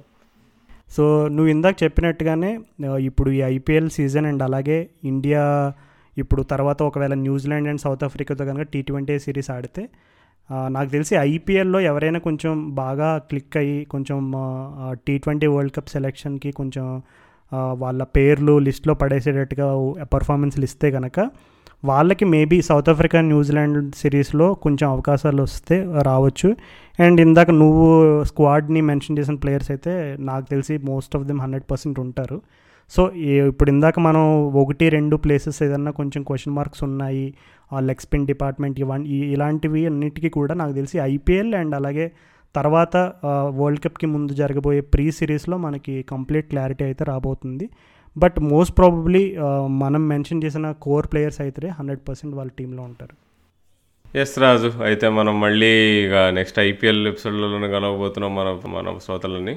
శ్రోతలకు ఇంకో విజ్ఞప్తి, మా మా పాడ్కాస్ట్ ఫస్ట్ టైం వింటున్న వాళ్ళైనా కానీ మొదటిసారి వింటున్నా కానీ ఇంతకుముందు విన్న విన్న వాళ్ళైనా కానీ మా ఒక లింక్ ఇస్తాం మేము షో డిస్క్రిప్షన్లో. బైమియా కాఫీ డాట్ కామ్ వాళ్ళది ఒక లింక్ ఉంటుంది, మా క్రికెట్ తా క్రికెట్ నగరం తాలూకా అది.